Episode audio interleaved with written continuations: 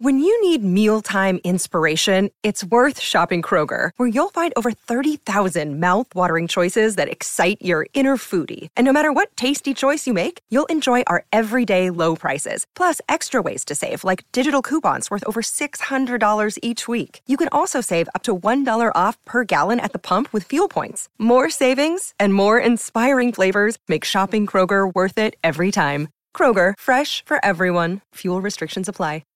Listen, if you're always running to the bathroom and sometimes just can't make it, we need to talk. You're not alone. I was just like you until I spoke to an expert physician about Axonics therapy. It changed everything. It didn't just give me bladder control, it gave me my life back. Axonics therapy is not another drug, it's just a tiny device you barely have to think about. And it can give you real, lasting relief. You can even try it out first to make sure it works for you. Just take the first step. Get started at findrealrelief.com. That's findrealrelief.com. It's time to get your life back. Consult a bladder specialist to find out if Axonics is right for you. Results and experiences may vary. Risks can result from Axonics therapy that may require surgical intervention. Available by prescription only. For more information about safety and potential risks, go to findrealrelief.com.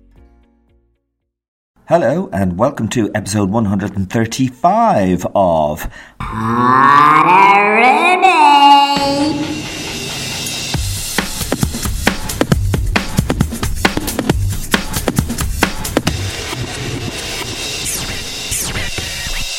On this episode, I'm talking to Siobhan McAndrew, who has been working for BBC Radio for quite a few years, but more recently was part of the production team on The Crock of Gold, the film about Shane MacGowan, which was produced by Johnny Depp and directed by Julien Temple.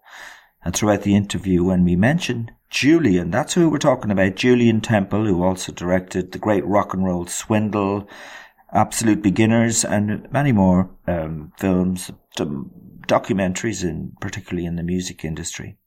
So yeah. Oh, and the other thing that she worked on then after that, more recently, was the uh, documentary which went out on the BBC just a week or so ago called uh, "Music's Dirty Little Secret," and it's about sexual harassment in the music industry. Some of it's quite harrowing, but it's well worth checking out if you get on the music.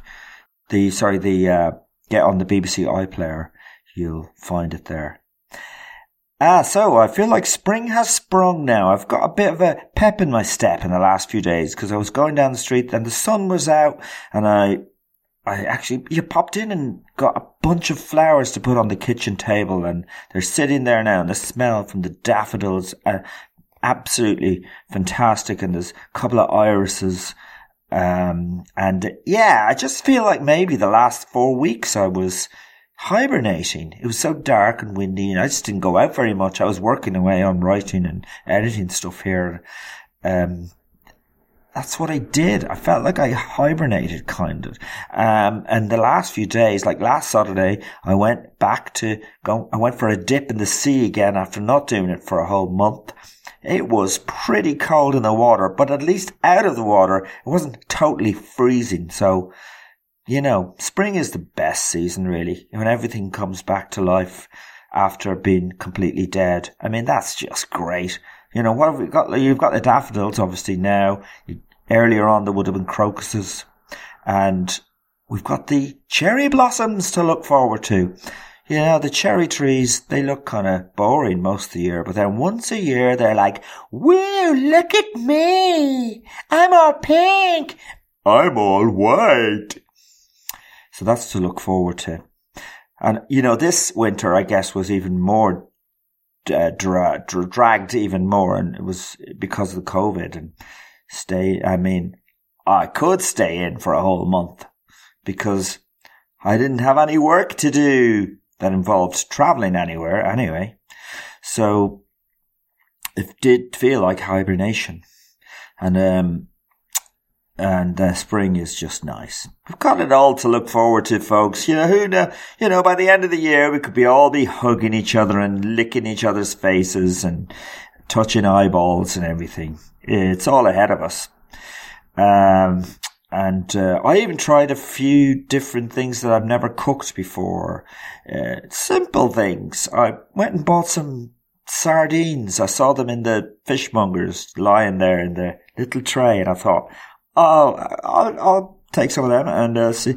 So I grilled them with a bit of salt and um, olive oil on them, and they were good. Yeah, you know, once they grill, the eyes that were looking at me before that accusatorily, they glaze over once you grill them, so it's okay. They're not looking at you when you're eating them.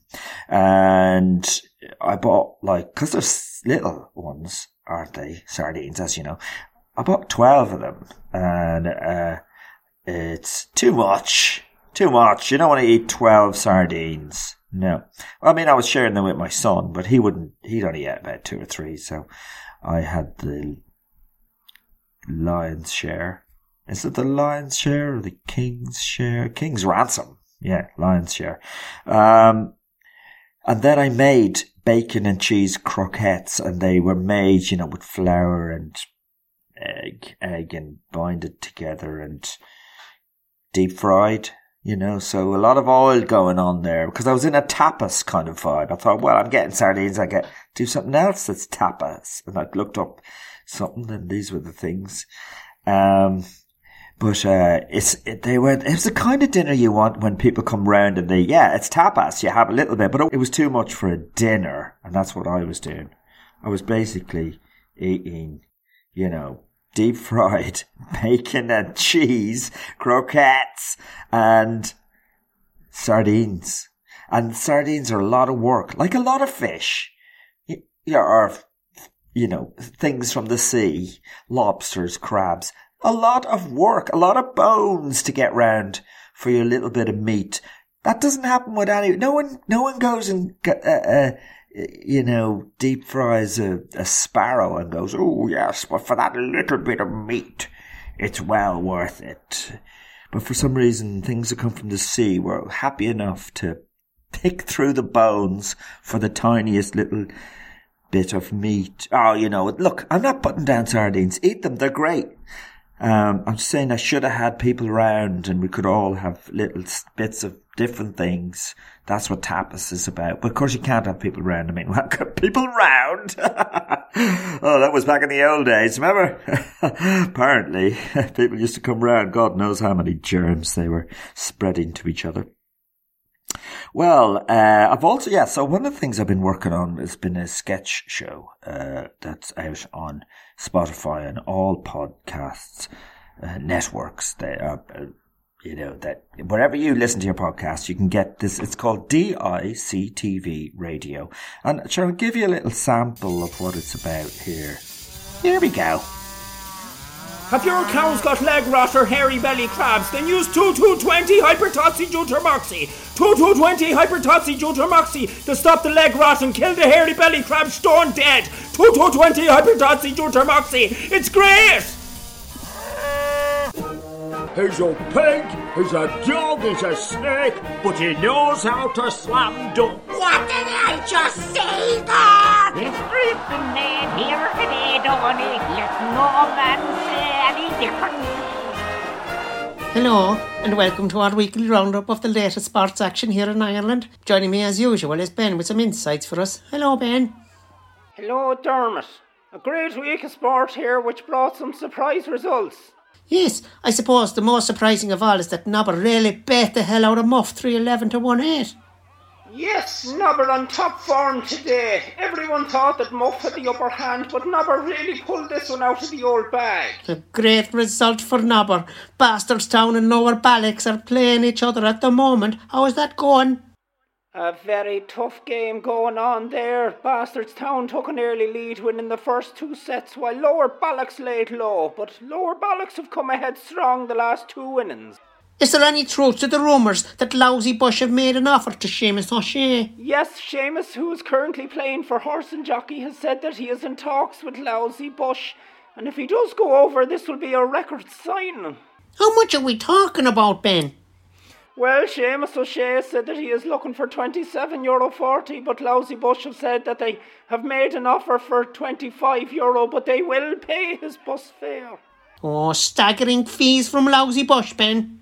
Indeed, yes, considering that the latest record was when Oisin McTomas went from Legwee to Termonfeckin for the record fee of five euro, a bicycle pump and a bottle of tea.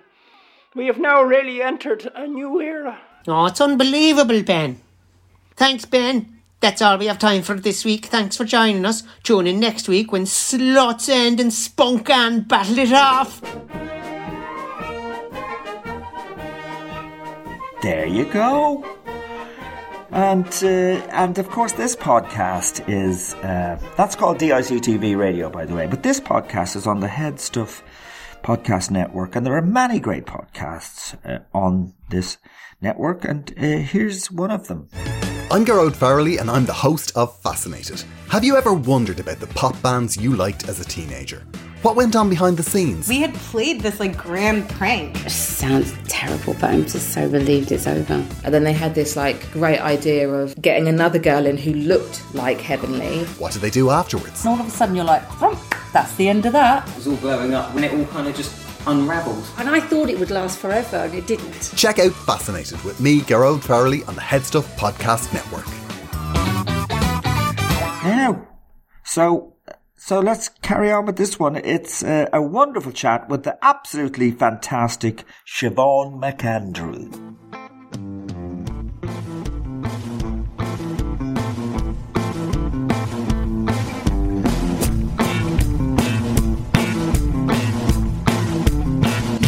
Siobhan, where are you from? What part of Ireland? I am from County Mayo. Might not sound like it anymore, um, but yeah, no, I, I grew up in Mayo. I see. So um, then, did you leave Mayo to go to college? You studied journalism, was it? Yeah, no, it's a bit. It's a bit of a bit of a mad tale, really, because I was born in Manchester to Irish parents who actually met uh, through radio. Actually, that's another story. But um, but yeah, my parents, who are both Irish, they met in Manchester, and then they moved us back to Ireland when I was two, and my brother would have been about four. Um, and we moved to Claregalway in County Galway. And we were there for five years. And then we moved to Castlebar because my dad's a Mayo man originally. He's from uh, Gotmore, which is just above Carrowmore Lake there in Erris. I'm sure you've done some gigs in Belmullet. I have done gigs in Belmullet. I actually have. It's the furthest you can drive from Drogheda, I'd say. I, I describe it to people you know, uh, who aren't familiar with it, kind of like Narnia or, you know, kind of beyond the wall, like in, in, Game of Thrones, you know, where the wildlings live. I mean that in the nicest way possible, you know, uh, the landscape and the people, and it's just a whole other world. And um, yeah, so we're we were in Castlebar then for about ten years, but I went to the local convent school for three years, and then I was sent to a private boarding school in Dublin. So that was a bit of a change. oh, were you, were you sent there because you were being naughty or something? No, no, I think it was it was kind of down to the Celtic Tiger. I think I think my parents were just making a few, you know, an extra few bob, and they thought um, uh, it's almost like kind of taking out insurance out on your kids, isn't it? It's like let's give them all the opportunities I could possibly ask for. And then there I was, this big culture coming down from Mayo, like, you know, uh, going to this um, private school where, you know, my classmates, you know, their parents were in, you know, big bands or, you know, TV hosts or, you know, like they were all quite children of high profile people, you know, and, uh, I was certainly one of the poorer children in the in the in the in the boarding school, which is um, so it was it was it was an interesting experience, and I keep in touch still with friends from primary school, from Galway, from Castlebar, from uh, St Joseph's in Castlebar. My my secondary school pals, you know, that I would have done my junior cert with. I keep in touch with them. Um, Sally Rooney was in the year below me, and we used to go to dra- drama school together on a Saturday. Sally Rooney, who wrote Normal People, and yeah, yeah, right, yeah, that's amazing. So, it, you know, I just remember a few years ago when I was living in Manchester, like walking down Deansgate and walking past Waterstones and seeing Sally Rooney in, in the window. I mean, it was just like, like the, the full window display was normal people. And it was this really bizarre moment where I thought, where do I know that name from? And I Googled it and I was like, oh my God. So um yeah, that's incredible. And uh, did you want to do journalism when you were in school? Was that something you wanted to do? I hadn't a clue what I wanted to do. Ah. Um, you know, as a famous Baz Luhrmann lyric goes, you know, some of the most interesting 40 year olds I know still don't. Like I I I I don't know. I always wanted to do lots of different things. I never wanted to kind of pin myself self down to kind of just doing one thing. And part of me as well, like I sure I didn't really give it much thought the age of 24 25 like uh, it was all about friends parties music having the crack going out traveling and you know not really making plans or serious life decisions. I remember you used to like take your thing, you'd, you'd have your hand scanned, like your fingerprints scanned, you know, to go into school every day into the institute because there were so many students. That's how they took roll call. So I'd get up, I'd do my hand scan, and then I'd just back off to Stephen's Green or to Grafton and you know go meet up with the friends. So I was a bit naughty, but I didn't do very well my leaving, and then came back to Castlebar for a year, kind of uh, you know had a had a strong word with myself uh, did a FETAC in music and then that kind of got me enough points then to get into music tech at Leeds Metropolitan. Um, and I kind of wanted to go to Leeds anyway because I had a lot of friends who were studying in Leeds. A lot of those friends would have been from Manchester because you know um, for instance, you know, a lot of my aunts and uncles and uh, my grandmother, who's from Swinford, you know, she's been in Manchester for like 60 years. So I'd always be going out in Manchester and meeting people, and I knew people in Leeds. So, and, and we were also going to be studying the same course. So we all thought we'd, we'd do it together. So that was nice. And it meant that I wasn't kind of moving to England not knowing a single soul. Like I knew a couple of people already in Leeds, and it has a great Irish community as well. Like yeah, I was the only girl to graduate that year in music tech at, at Leeds Met, now called Leeds Beckett University. But um, yeah, so so I, I finished that, and I always had an interest in radio. So moved to Manchester. I was working as a carer. Um, I was waitressing. Didn't really know what to do. Uh, you know how it is when you when you finish your degree and you're kind of like, well, thought I was going to walk straight into a job there, but uh, you know, uh, I wasn't expecting that with a music tech degree. But uh, um, but I did have a, a year there of kind of you know doing, for want of a better term, a normal job. Really, so it's it, it was weird. You know, I thought I'd stay in Leeds for three years and come back, and then I ended up going to Manchester and uh, that's where I did the journalism. I did a master's in journalism there. So so that's how I ended up in Manchester. Um, yeah. Oh right, okay. So yeah, so you started off then in Lancashire, Lancashire BBC Radio, was it? Yeah, like while I was doing the caring and the and the waitressing work, you know, I started volunteering at a local radio station called All FM.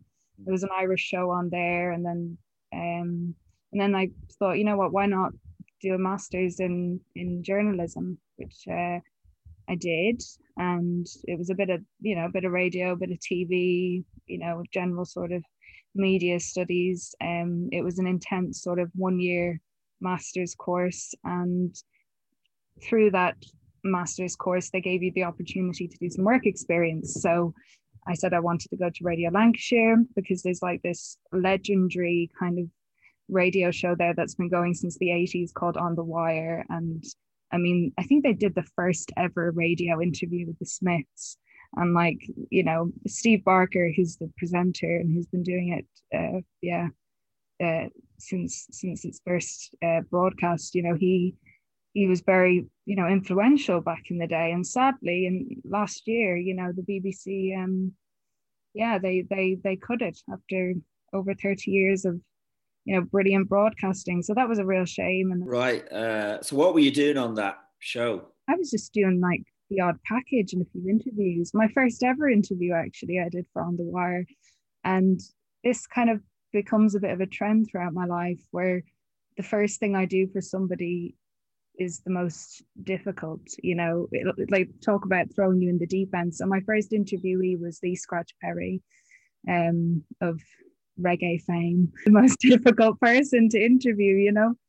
Um, he refused to start the interview for about 15 minutes because something had fallen off his hat and his son was stood in the corner rolling his eyes like you know this guy's crazy and but he he pulled out a crystal from behind the couch and stuck it back on his head and said okay i'm, I'm ready now let's go so uh, so yeah i did an interview with lee scratch perry for on the wire and um yeah made a few music packages for them and then i started working in current affairs uh, at bbc inside out they took me on for a week and I ended up pitching a program that week. Um, you know, I just thought, feck it. I, I could be out of here next week. This is my kind of this is my chance, you know. And they were looking for ideas for shows and I I knew of a Holocaust survivor in Manchester who just had the most amazing like story. Um Chaim Ferster, he passed away a few years ago, but uh, or Henry could, was his kind of you know his English name, a Polish uh, Jewish um, man from from North Manchester, and he just had the most amazing story. He survived like eight concentration camps, including Auschwitz. You know, went on to invest his money in the plastic business, and then you know like the old VHS and CD covers and stuff. He made those, and then he sold the business for millions in the 90s to like Sony and just yeah so I pitched that and then they ended up keeping me on for nearly two years and then yeah and then Six Music happened and Radio 3 and the proms and then mm. and next minute I'm moving to London so yeah I've been around the block Joe yeah no I mean look I uh I see what you're doing on like on Instagram or whatever. And look, we've been in touch over the years, but um, I suppose lately uh, the big thing has been the uh, Crock of Gold with Johnny Depp and Shane MacGowan. So, how long were you working on that? From start to finish, it was probably about 18 months for me. Um, Julien and the producers, it was probably, you know, two and a half years in the making, you know, from kind of its inception to like raising the funds to make the film to it actually going out in the cinema. Um, but I think you know a lot of things kind of went against us, sadly. You know, COVID being one of them, and the cinemas being closed, and um, you know, Shane, as you probably know yourself, not the easiest people to work with. So like things would get rescheduled or pushed back, and you know, Julien was fantastic in sort of thinking on his feet and working around that. But you know, uh, he's kind of got himself to blame for that because he's he's kind of attracted to these characters. You know, he he, he loves um, kind of working around those obstacles and then trying to come up with a really creative way of getting around them. You know, yeah, it was it was amazing to work on that film, and again, bizarre how it all came about and just the whole the whole process was kind of bizarre to be honest with you. Uh, and Julien, who's made films with the likes of the Sex Pistols and you know the Kinks and all kinds of kind of precarious characters, uh, he said this was the most difficult film he ever he ever made. So again, me being thrown in the deep end, the first kind of feature film I make, and it's about Shane MacGowan. So I don't know if you noticed five minutes into the film, where he shouts at me because he wants me to put some Northern Soul records on. Yes. yeah. And you say afterwards, and he goes, Now, now. What was it? If you don't put a record on now, I'm not saying another fucking word.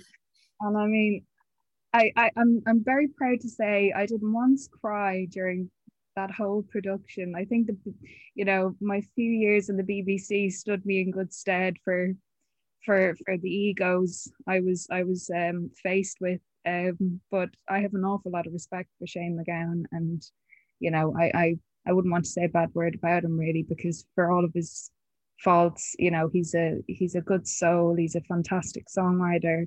He's, in my opinion, done a lot for the Irish in England and the Irish in London you know he gave a real identity to to the london irish i don't know if you ever spent much time in london kind of. In- no, I didn't. I didn't spend uh, uh, much time. I, I never lived in London. I was going over there doing gigs and stuff.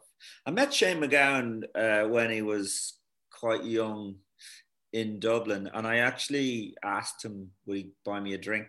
So I got him to buy me a drink. He was really nice. That was an achievement. yeah, yeah. He, he is a generous person, I have to say. But yeah, a difficult person to work with.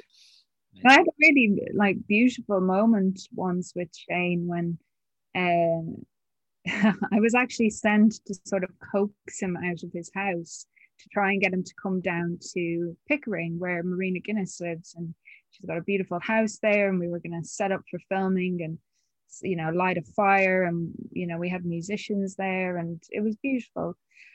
And Shane, you know, said he'd come down and, and uh, changed his mind. So I was driven from Celbridge to to Ballsbridge to try and convince him to come, basically and I I failed. but in that hour of me trying to coax him to get into the van or into the you know into the car or whatever because you know sadly he has to use a, a, wheelchair pretty much full time now you know. And um, it's not so easy for him to move around so it's not like being able to just hop in the car and go you know. There's a lot of sort of forward planning uh, needed you know when it comes to that kind of thing. So um I was I was trying to win him over with my Thin Lizzy knowledge, uh, and I was I was chatting to him, and um, we were talking about um, very early Lizzy stuff, the first album, for instance, and Shades of Blue Orphanage as well, which is one of my favorites. And he started singing uh, "Little Girl in Bloom" to me, and bless Victoria Mary Clarke, I didn't realize that she'd actually set up a camera and she had filmed this uh, encounter so she then WhatsApped the video to me. So I've got that and I'm going to cherish that forever. It's like a 20 minute video of me and Shane just talking about Irish music and Thin Lizzy and lyrics. And uh, I end up leaving the house wearing a bin bag. uh, he, himself and Victoria were telling me how they would, you know, punks in London back in the day would often go out just wearing a bin bag. You know, they'd fashion something out of a bit of plastic. So I was like, what, really? And Victoria said, right, I'll, come here, I'll show you. So um, yeah, our producer was surprised then to see me exit the house with uh, no shame, but donned in, uh, in in in black plastic head to toe. So it was a yeah bizarre bizarre uh, experience altogether. Like even how I ended up working with Julien, you know, like I I I uh, just ended up getting chatting to him at a screening of one of his films, you know, and I just returned from uh, covering Shane's 60th birthday at the concert hall in Dublin. I did that for Six Music, and um, I got chatting to him in the bar, and he was saying to me that he was going to be making a film about about Shane MacGowan, and I said, "Oh, I've I've just been to his birthday party, and you know Johnny Depp was there, and Nick Cave, and you know, Sinead O'Connor and Camille O'Sullivan and all these fantastic artists. And uh, he said, Oh, well, Johnny Depp's actually our executive producer. And I don't know if it was the wine or, or what, Joe, but I just said, Who's your who's your assistant producer on this film, Julien? And he just goes, Yes. And he pointed at me and you know, he had a he had a few glasses of wine, so I, I, I took really no notice of it to be honest. But he did take my email address and the next morning I opened my email and I had an email from him that had been sent at like one o'clock in the morning. It, subject heading was Shane. And the, in the body of the email was just um, lovely to meet you tonight. Uh, you know, sort of like let's let's do this. You know, I'll let you know what when it's happening. Um, so I thought, well, he sent that at one o'clock in the morning, so he was definitely still pissed. so I'm still not convinced that this is happening. But fair play to him. He rang me six months later. I remember getting the call. I'd since moved to London and I was working for BBC Music, which has since become BBC Sounds. And uh, I got a voicemail from Julien saying, We've got the money, we've got the funding, and are you still available? So I then was able to sort of uh, negotiate a deal kind of between the BBC and Julien, where I do two days for Julien and three days for them, or vice versa.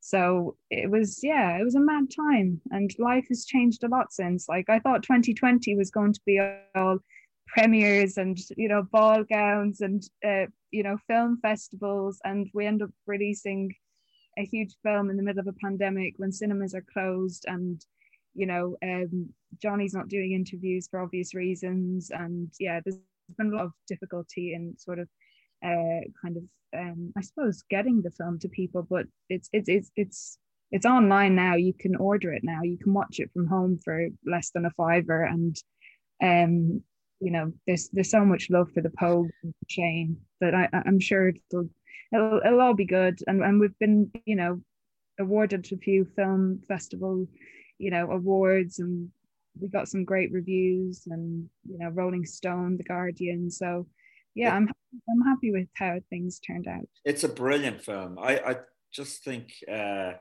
you know there's so much put into it, and the early life of Shane is depicted really well. It's really that's really good. There's kind of like a spiritual vibe to it, you know. Yeah, that's uh, that's down uh, to you know Johnny Halifax did a lot of the animation for that, as did Ralph Steadman, which was so cool because I mean um, whatever your opinions of Hunter S. Thompson or, or, Johnny Depp, you know, that film and that book are mm. were very influential on me when I first read them when I was about 15 or watched them even. And um, you know, to to be working on a film that Ralph Steadman has contributed to, I mean, I, I did some of the voiceovers for some of those animations. Oh like, yeah. Yeah, even that was it was it was very funny actually. It was during uh, lockdown, and myself and the boyfriend we were out in the sticks, uh, living in an Airbnb along the coast here in Northern Ireland, and um, uh, we, we we would go down the field, and I was there recording these voiceovers for the film. I had to do like, you know, the homeless um, woman asking for another drop, and like Shane's mother shouting at him like, "Shane, get in here now! Stop that!" And I did like the school teacher, you know, the school telling him off. And there was a few characters in there that I did, which was great fun. And funnily enough, actually, they needed a young lad to sing um, an alternative version of Fairy Tale of New York for the beginning of it. They're in Tipperary and he's dancing on the table. So um, I got my dad's neighbor who, well, basically my dad, who's, who's a psychologist, he, he's, he's retired now. He basically rang the, the school principal and said, who's your best you know, singer. We need a young lad kind of under the age of 10 to do a Shane MacGowan. So uh, we got Jack Gaughan from Belmullet and he did the voiceover for his bless him. And, you know, he was he was such a sweetheart. Like, uh, you know, we, we offered him payment and he didn't want to take it. And he said to me, um, Johnny Depp's my favorite actor in the whole world. And uh, and then afterwards, his sister said, you know, is there any chance you could get him an autograph? And um, this is kind of maybe May time last year. So, you know, before it all kicked off in the courts, basically, and um, bless him, you know, not that that would have made a difference, but you know, uh, I really wanted to get this autograph to this kid, and, and fair play to them. You know, I'd be I'd be good friends now with Johnny's assistant Stephen, who was one of the producers on the film, and I was thinking he'd get like, you know, one signature, you know, Johnny Depp but he sent him the most beautiful like painting like this printed uh, picture of him as captain jack sparrow and wrote like the most beautiful message like thank you so much for all the work that you put into this film because he, he sang the wild rover for us as well for the film. And i thought that was very decent now of uh, of johnny's team to to send uh, the, the, strings you have to pull to get Johnny Depp to send an autograph to Belmullet, but it worked. It worked out. That's amazing. That's really nice. Nice to hear that. Um, it's weird, isn't it? Amazing this uh, friendship that Johnny Depp and Shane MacGowan have. There's quite unusual that Johnny Depp, a Hollywood star, would be so. It seems to have this very close relationship with Shane. I don't know how close it is, but um, it's just interesting.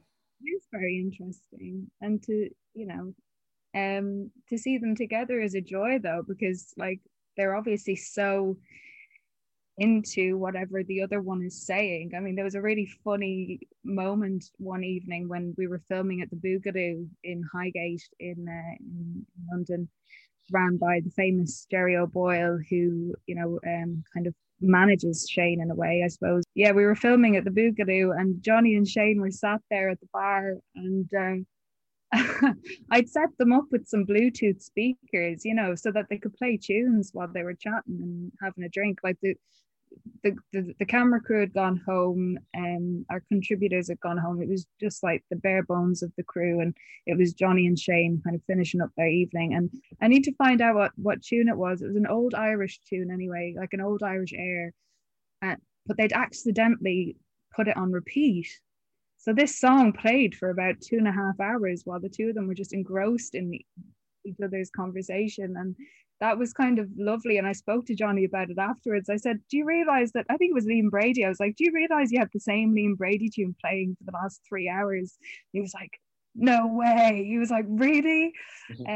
I think he's fascinated. Johnny is fascinated by kind of, you know, tales of folklore and magic and you know interesting people and places and i mean shane is just he's full of stories. So, um, you know, why wouldn't you want to be friends with somebody like that? I mean, he's a fountain of knowledge when it comes to Irish literature and music. I mean, you'd nearly be afraid to talk to Shane about music or literature because you, you feel like such an idiot, you know. So, um, yeah. so they do have an interesting friendship, but it's it's kind of it's you know it's an unconditional love that they share. I've seen it, and it's um it's it's a real bromance, as they say. Yeah. I remember sitting in the lobby of like this hotel with Shane um, and noticing this silver chain he was wearing, and he said, uh, "You know that that's I can't do his accent, and I'm not going to attempt to do it." Um, but he said that's Phil Phil Lynott's uh, bracelet or chain. Um, I would say Phil Lynott, but I'm I'm being PC here and I'm going to pronounce it as the man himself pronounced it and say Phil Lynott. But I said, no, it's not. And he was like, yes, it is. And he wasn't joking me, you know, like there he was. He was wearing Phil Lynott's uh, chain. It's the one he's got. I think he's got it on his wrist on the cover of the uh, uh, um, live and dangerous album you know he's like yeah like it's a real piece of history he's got hanging off his wrist and like uh, you know even his friendship with Gerry Adams you know like it's just really um all really interesting and fascinating. The connections he makes and the people he forms relationships with, and um, you know, I you could do a you could do a thesis on Shane MacGowan. Well, Very- the amazing thing is that there was so much footage of him as a punk and uh, at gigs like at the Clash and uh, and what was uh, unbelievable as well because there was so much republicanism and blah blah. And there he is with a Union Jack jacket with a Union Jack jacket which is I know. He'll tell you, he'll tell you he was being ironic. I wouldn't be so sure. I would say following the crowd more like at the time which is fair enough when you're a teenager you know. It's bizarre like um, it is it is bizarre it is bizarre. And i'm fascinated by the whole irish english identity thing. I mean like i think that's what kind of attracted me to to wanting to work on the shane film as well is that he is a, a real contradiction you know? I think I, I remember the first time hearing him speak and being shocked because i expected him to have a tipperary accent you know? And that messed with my head but I'm also one of those people who, whenever I'm in England, I get asked whereabouts in Ireland are you from, and then when I'm home, everybody asks, you know, are you English? Where you know whereabouts in England are you from? Um, I wanted to talk to you about this recent documentary, uh, music's dirty secret, and mm-hmm. about women in music. And uh, I just watched it, and uh, it was quite shocking, actually uh, particularly the story mm-hmm. from that Irish girl. Uh, what happened? Yeah, mm-hmm. yeah. She, I actually I remember her band, um, and it was it was we, would put out a call on on Twitter for people to get in touch with us, and um, yeah, we we had a huge response, and it was kind of down to me and another researcher to um, basically trawl through those emails. And then I was given the task of making all the phone calls, all the difficult phone calls, you know, to to everyone who got in touch. Like, um, I'm pretty sure I can honestly say we got back in touch with everyone who reached out to us, and it was a good six, seven weeks of me in the spare room here, just on back to back phone calls of um, on back to back phone calls with survivors of sexual abuse in the music industry. And, you know, having worked in the music industry and, um, you know, loved it and, you know, been around musicians and and that kind of thing for a long time it was it was like heart-wrenching you know hearing these stories and then having to you know not only listen to to the stories but also then type up notes afterwards and reflect on what these women and some non-binary people had, had told us. And i would then report back to my producers and you know um, it was just a lot of listening and uh, a lot of note taking and a lot of um, careful kind of consideration and um, a lot of back and forth with editorial policy teams and legal teams. And as you can imagine you know I've, I've had to learn all about defamation again since brushed up on all my libel and defamation uh, skills uh, in terms of like what you can and can't say and you know what we can and can't broadcast. So yeah it's it, it was it was kind of like um going back to it was like journalism boot camp almost you know. I'd been kind of uh, just doing all the fun music radio stuff for ages you know like the toughest day in work for me up until that point was probably you know the day prince died or something you know.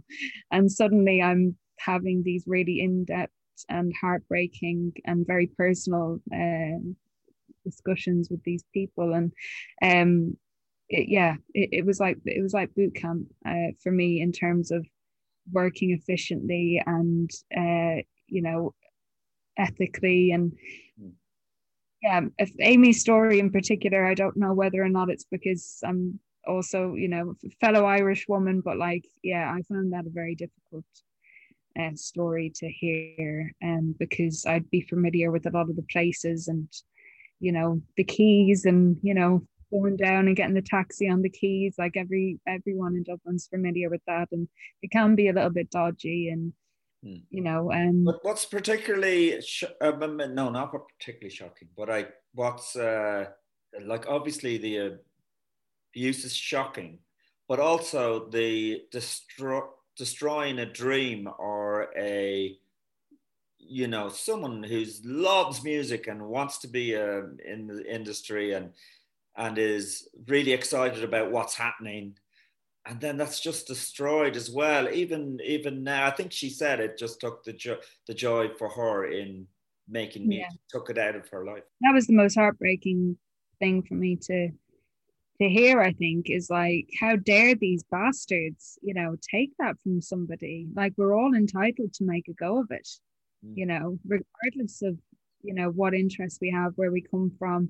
Like, everyone is entitled to make the best of their life, to do something they're interested in, to give it a go. And, you know, she had the talent and she has the talent, you know, and then uh, all it takes is one person to say something to you to, destroy your your dreams or knock your confidence. And um that really hit me i think. And it made me really angry. And often i find you know you have to get angry sometimes to do something about things and you know anger sometimes i welcome it because it it, it it it's a driving force for picking yourself up and dusting yourself off and saying you know fuck it like we only have one life as far as I'm concerned. Uh, that's my belief, and um, you know, you know, how dare they take those those those you know take the joy out of it, like you said, take the joy out of something. So, um, did you ever feel like that in the industry that you were that there was anyone in power who was trying to manipulate you? Mm, not not me. Of course, there's been the odd uh, creepy Dave, as Sophie said. Um, you know, and we're all wary of those. And I'd like to think that, um, you know, we will all keep each other in check and also keep each other alert, kind of, you know, uh, for, for these predators who are around because they they they do exist and then you know obviously I've, I've experienced plenty of misogynistic comments. I've had to work twice as hard, probably, as any man would have had to do, do in in a similar position. Um, but that's just part of being a woman, I suppose. And uh, and um, you know, it's even harder for for women of color and people of color and non-binary people and other minorities. You know, they have to work three times or four times as hard. So um i would consider myself very lucky but it's it, was amazing actually um some of the memories it did trigger you know i would look back and think wait a minute you know i i remember that guy being a bit creepier i remember that happening and i was you know that that wasn't appropriate or I, you know I, I was probably maybe 16 when that guy was trying to hit on me at that gig and you know, I'll, I'll, often look back and think, God, I, I, I, I, um, I'd be a lot quicker to call it out now. You know, I think there's also a real laddish kind of culture in Ireland when I was growing up, kind of, you know, mid noughties, just before the crash. You know, mm. kind of copper jacks breed of uh kind of Irish rugby lads. You know, um, like back then you, you couldn't call out that kind of behavior you know instantly you'd be the the buzzkill or the party pooper or the you know the the the, the one who was you know absolutely no crack or the person who made the drama queen you know um but i've got an awful lot of faith in you know the generation below me you know they they're a lot more woke for for want of a better term you know they're a lot more woke. And they i would like to think you know that's one thing social media has helped with is people don't get away with stuff anymore. Yeah. you were working with Sinead O'Connor there just before the lockdown was it? I wasn't working with her. Um I was just hanging that, out there pretty much yeah it was it's a strange tale so like I was in London living in London up until the lockdown and um I you know, was living my footloose and fancy free life and it was all gravy. And um, I turned 30 that Christmas, so Christmas 2019, and we had a big shindig in, in London. And um, my good friend Hugh Cooney actually came along and did a bit of comedy. You might know Hugh. Um, but uh, yeah, shortly after that, um, I was still in Ireland. It was around New Year, in fact, it was the 4th of January, it's uh, Phil Lynott's anniversary. And I reunited with an old flame who I hadn't spoken to in 12 years. Mm. And um, or we hadn't seen each other in 12 years. And we got chatting.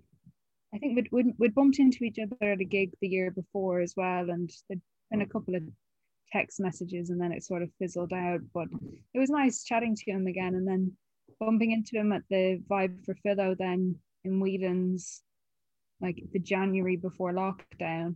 Um, you know, we kept in touch and next thing he uh he was off on tour with Sinead. He's his, he's her guitarist and they toured around Europe for the month of January and the whole time we were texting back and forth, back and forth. And I think he I think he was wrecking Sinead's head actually. He was he was going on about me that much. It got to the point where he was calling me Sinead and he was calling her Siobhan and uh, they were gonna be away for a while and she said, Look, just tell her to fly out. Like, why don't you just fly her out for a week? Tell her to come and join us in in a city somewhere.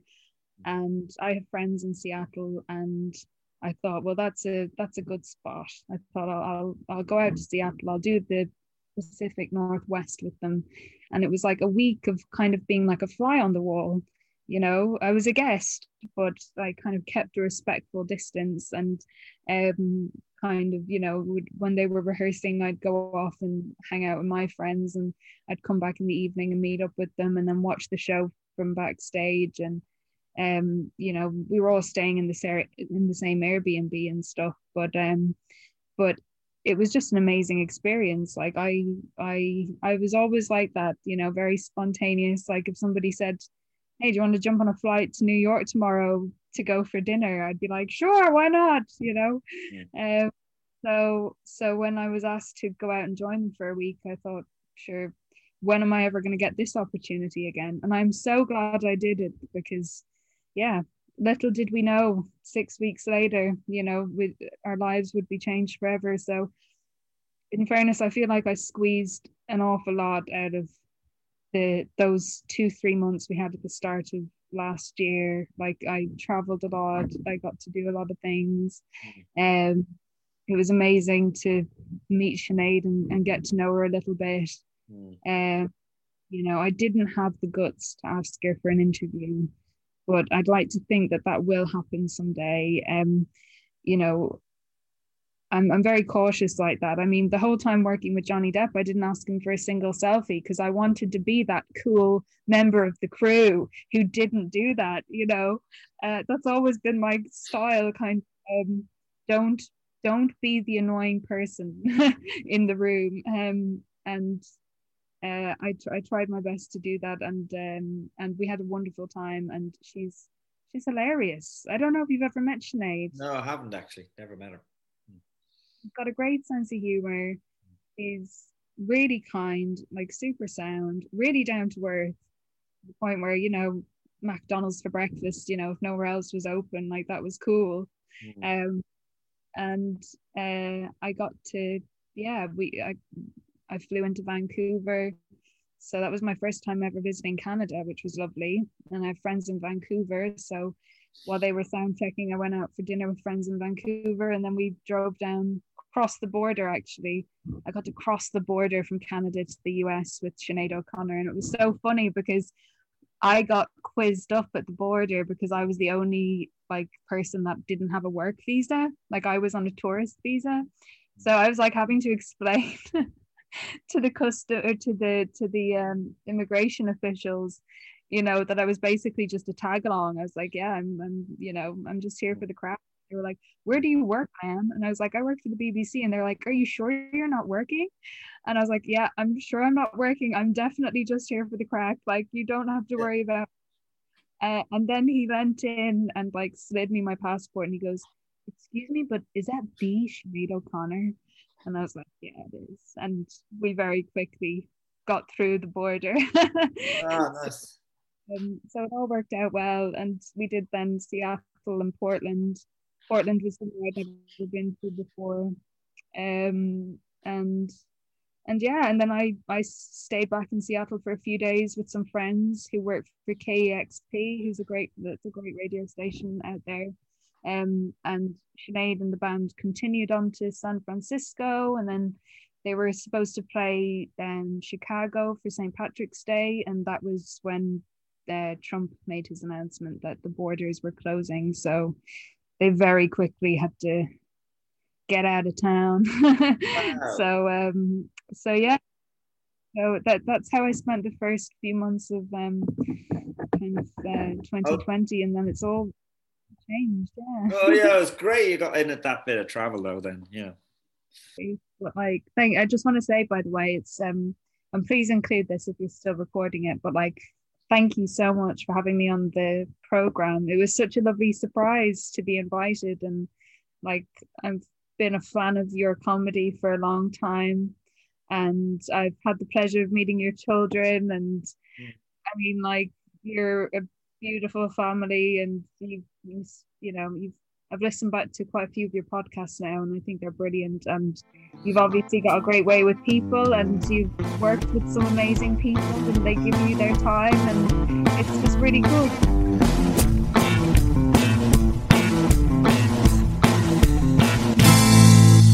Siobhan said some very nice things there, and I left them on, even though I'm Irish and I don't take to flattery very well. But uh, I thought, well, I'll leave it on.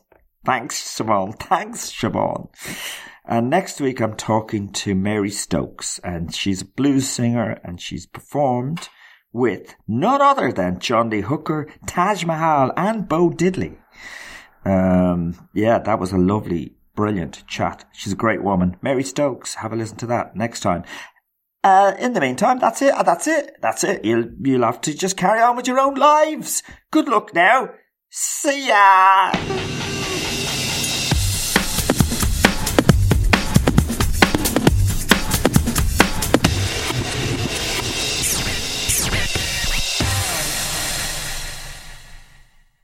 At Baker's, no matter where you order free pickup, you get the same great deals as you'd get in store. So you can save when you order during band practice or at the dog park or wherever. Start your cart with the Baker's app and save from wherever today. Baker's, fresh for everyone. $35 order minimum, restrictions may apply, subject to availability. You can save an extra $10 when you spend 40 or more on a great selection of participating items. Just look for the signs and save at Baker's.